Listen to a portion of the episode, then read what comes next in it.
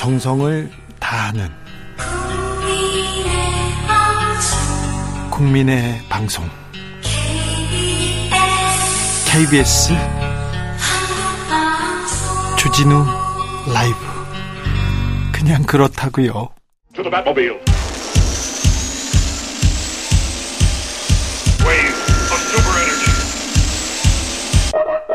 주 기자의 1분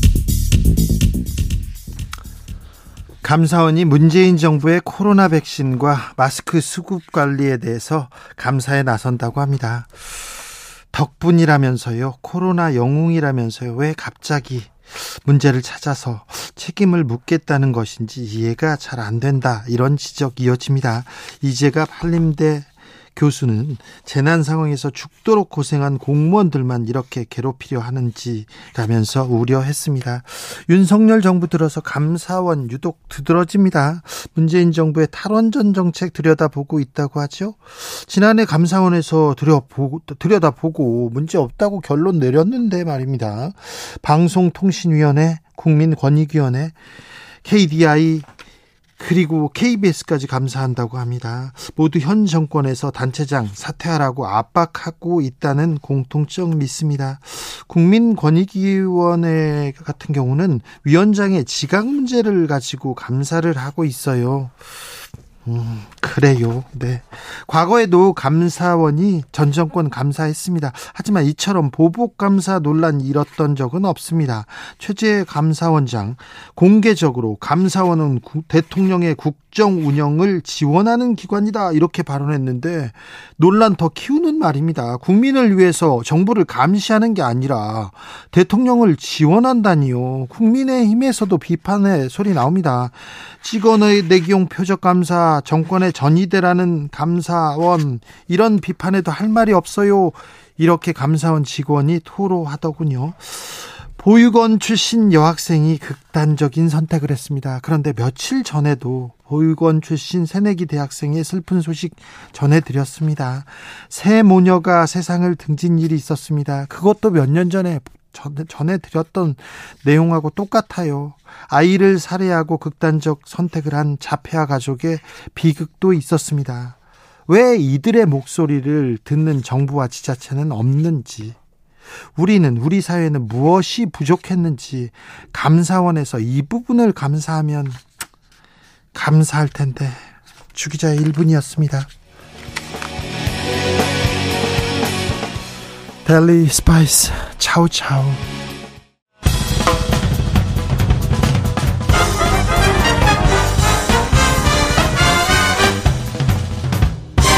훅 인터뷰 모두를 위한 모두를 향한 모두의 궁금증 훅 인터뷰 국민의힘 연일 이어지는 사건 사고 내부 총질에 복잡합니다. 도대체 이 문제 어디서 매듭을 풀어야 할까요? 국민들은 좀 답답한데요. 국민의힘 대변인으로 활동하시다 지금은 시사평론가로 변신하셨습니다. 김현주 평론가 연결해서 말씀 들어보겠습니다. 안녕하세요. 안녕하세요. 네, 잘 지내시죠? 네, 네. 지금은 어, 국민의힘 소속은 아니시죠?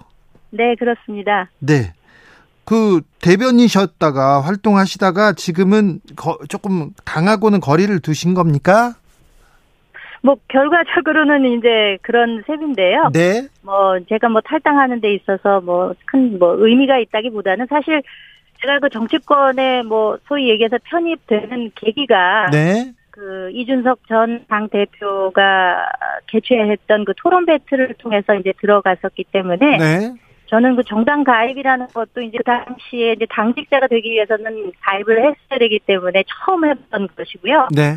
그 다음에 뭐 제가 이제 정치적 견해가 정권 교체를 해야 한다는 쪽 보수 측을 지지하는 입장이었기 때문에 네. 에, 당을 가지고 있었지만 이후에 이제 평론가 활동을 하려면 네.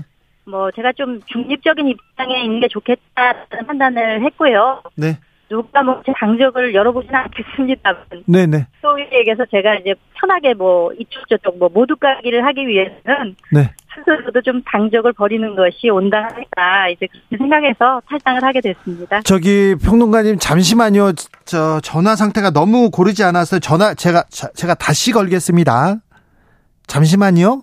어, 지금 김현주 전 아나운서였고요. 그리고 그 MC 명 MC로 활약하시다가 지난번에 지난번에 나는 국대다 출신 출신 대변인으로 이렇게 전향을 하셨는데 전향을 하셨는데 지금은 탈당 후 평론가로 지내고 있습니다. 네. 4222님께서 정부가 집안 싸움 때문에 서민들 신경 쓰지 않는 것 같아 속상합니다. 속상해요. 지금 나라가 어렵고 경제가 어렵고 민생 어려운데 맨날 싸움만 하고 있지 않습니까? 어떻게 뭐 좀 비전을 주시고 정책을 주고 어디로 우리를 좀 이끌어 주셔야 되는데 뭐 하고 있는지 왜 내부에서 총질만 하는지 속상합니다. 그래서 어 MC로서 국민들하고 이렇게 소통하고 계셨으니까 좀 어떻게 생각하시는지 좀 들어보겠습니다. 공사 이사님 뉴스 듣다 보면 답답합니다. 화도 나지요. 네. 화도 나고 답답하죠. 네. 네. 그래서 네. 술 땡긴다 이런 분도 있습니다. 아, 김현주 평론가 나와 계시죠? 네네. 전화 상태가 어떻습니까? 지금 많이 좋아졌어요. 네. 아, 네. 목소리 잘 들립니다. 이제서. 네. 네네. 자, 그런데, 음, 그래서, 자, 대변인으로 활동할 때 국민의힘은 어땠습니까? 지금 국민의힘은 어떻게 보고 계십니까? 상당히 포괄적이고 큰 질문이라 대답하기가 어렵네요. 네.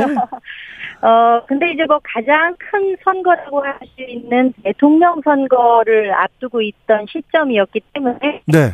사실상 좀 일사불란하게 돌아갔던 것은 사실이고요. 네. 큰 대의가 이제 대선 승리를 놓고 뭐 국민의힘뿐만 아니라 그것은 민주당도 마찬가지 입장에서 뭐 일로 매진을 했었기 때문에 이제 당시로서는 그래도 좀 잘 운영이 됐다고 보고 물론 중간 중간 뭐 소위 하는 이준석 전 당대표의 뭐 가출 사건 뭐 이렇게 이런 것들이 있기는 했었습니다만 네. 그래도 정권 교체를 해야 된다는 그거 하나만 보고 잘 진행해 왔다고 이제 생각이 되고요. 다만 이제 이제 정권이 교체되고 새 정부가 이제 들어섰음에도 불구하고 이후에 지금 뭐 내홍이라고 표현하기에도 하지 않을 만큼 큰 분란 양상이 지금 보여지고 있는 점에 대해서는 참 안타깝게 생각합니다. 네. 아, 국민들이 정치가 실종됐다, 정치력이란 게 없나 보다, 이렇게 생각하고 좀 안타까워해요. 그렇습니다. 이제 그것은 뭐 제가 보기엔 뭐 여야의 각각의 문제라기보다는 과연 이 정치가 또 국가가 어떤 역할을 해야 되는 것인가에 대해서 많은 분들이 좀 자괴감을 느끼는 것이 아닌가 이제 저는 그런 생각을 합니다. 뭐 사실상 뭐 21일부터 한 24일까지 제가 이렇게 뉴스를 한번 쭉 봤더니요. 네. 정말 민생에 연관된 너무 가슴 아픈 그런 사건 사고들이 참 많았습니다. 많죠. 그, 네. 예, 수원의 세모녀 사건도 그렇고 네. 광주에서도 청년 두 명이 이제 극단적 선택을 했었고 또 어제 제가 저녁 뉴스를 봤더니 중증 시각장애인 한 분이 홀로 살다가 네. 그 연립주택에 화재가 났는데 빠져나오지 못하고 안타까운 죽음을 맞이하시는 이제 그런 어, 뉴스를 볼 때 참 가슴이 너무너무 답답하고 정말 이럴 때 국가가 어떤 역할을 해야 되는데 과연 그런 것에 정치인들은 관심이 있기는 한 것인가 하는 생각을 일반 국민들은 다 하실 것 같아요. 예, 예. 그렇게 생각이 들거든요. 예. 그렇기 때문에 빨리 좀 정신 차리고 정치적 뭐 소위 얘기해서 이권, 정치적 입장만을 내세우기보다는 민생으로 빨리 나아가야 되지 않을까 그런 네. 생각을 해봅니다. 윤석열 정부가 민생에 더 집중하기 위해서는 어떻게 해야 된다고 생각하십니까?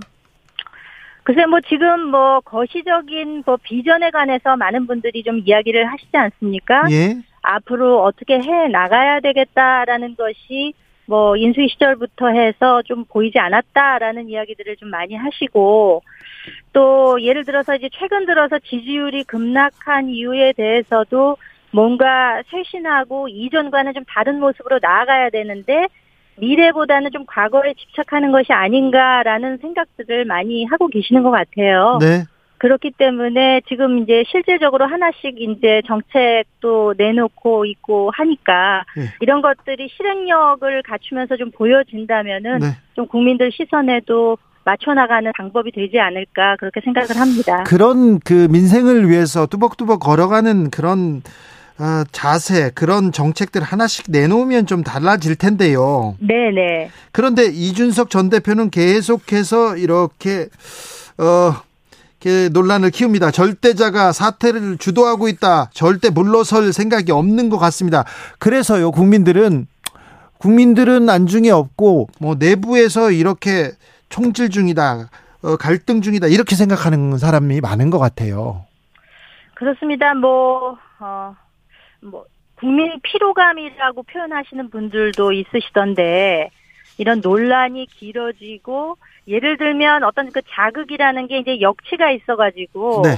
내가 오늘 이렇게 한마디를 했으면은 내일은 이거보다 조금 강도가 센 수위의 발언을 해야 이제 그것이 좀 받아들여지는 경향이 있지 않습니까? 그래서 계속 세집니다. 맞습니다. 네. 그러다 보니까 조금 강도가 점점 세지는 게 아닌가 하는 생각이 있는데 그런데 이제 뭐 이준석 대표의 입장에서만 생각을 해 보자면 사실상 어 본인은 그 당원권 정지 6개월이라는 징계 이후에 네. 이것이 이제 만약에 만료되고 나면 다시 돌아 자녀 기간 동안 본인이 하고자 했던 자기 정치, 네. 소위 얘기해서 뭐 당의 혁신이라든가 근본적인 체질 개선 이런 것들을 해야 되겠다라고 나름 생각을 아마 하고 있었던 것 같아요. 네. 그랬는데도 불구하고 이것이 이제 사고에서 권위로 바뀌면서 본인은 아무것도 한 것이 없는데 내부 총질 문자가 나오면서 비상 상태로 선포가 되고 당이 비대위 체제로 가면서 본인이 자동 해임되는 결과가 오다 보니까 예.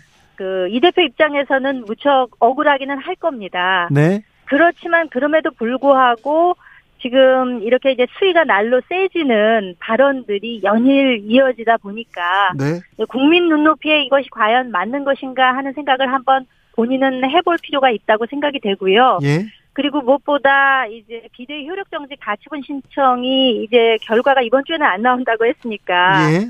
아마 다음 주까지 이런 방식의 대응이 좀 이어지지 않을까 싶은데 빨리 네. 그 결론이 좀 나왔으면 좋겠다라는 생각을 해봅니다. 결론이 나서 그 윤핵관과 이준석 전 대표, 이준석 전 대표와 윤 대통령 간의 이 갈등은 조금 사라져야 되겠죠.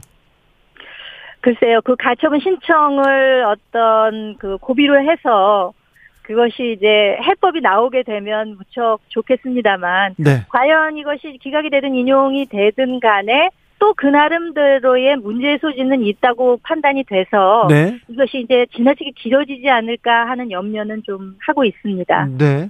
조혜숙님께서 밖에서 보던 정치, 안에서 봤던 정치, 밖 에서 다시 나와서 바라보는 정치 어떻게 어, 다른지 궁금합니다 이렇게 얘기하시는데요. 아, 네. 아우, 질문이 뭐 아주 너무 전곡을 찌르시기 때문에 네. 뭐라고 대답을 해야 될까요? 네. 뭐 저는 일반 그냥 시민에서 전혀 뭐 정치 쪽이라고는 잘 모르고 그냥 뉴스나 보던 정도였는데 너무 잘하시는데요. 너무 말씀 잘하시는데요. 글쎄요. 뭐 얼떨결에 이제 당직자가 되고 당 내에 들어가고 또 국회에 들어가서 일을 해봤고 네. 또 제가 이제 그 대통령 취임 준비위원회 대변인 하면서는 이제 정부 청사의 사무실이 있었기 때문에 정부 청사에도 가고 해서 여러 군데 소위 얘기하는 출입증을 이제 받다 보니까 예. 저는 뭐 실상 굉장히 비정규직에만 그 일을 해왔던 사람이기 때문에 네. 그것이 이제 너무 좀 신기하게도 느껴지고 뭐 출퇴근하는 것도 상당히 힘든 일이라는 점도 다시 한번 새삼 직감을 하고 그럼에도 불구하고 사실상 그 내에서 국회의사당 내에서 혹은 정부 청사 내에서 일하시는 공무원분들이나 정치인들 참 많이 애쓴다는 느낌을 실상 느껴보니까 했거든요. 네. 근데 이렇게 또 다시 나와서 보니까 발을 물론 빼긴 했습니다만 어 한 번 거기에 몸 담았었기 때문에 자꾸 이제 그쪽으로 시각에서 이렇게 바라보게 되니까 예. 더 좀 안쓰럽기도 하고 조금 더 해법이 좀 모색되었으면 좋긴 한데 점점 국면은 어려워지는 것 같아서 네. 참 안타까운 심정이 계속 연이어지고 있습니다. 네, 자 대통령이 좀 국민 곁에 다가가고 또 좀 정책을 또 내놓기 위해서는 인적 쇄신이 필요하다는 지적 많습니다. 4948님도 인적 쇄신 필요합니다. 해야죠 얘기합니다. 이번에 대통령실에서 일부 개편하긴 했어요. 어떻게 보셨습니까?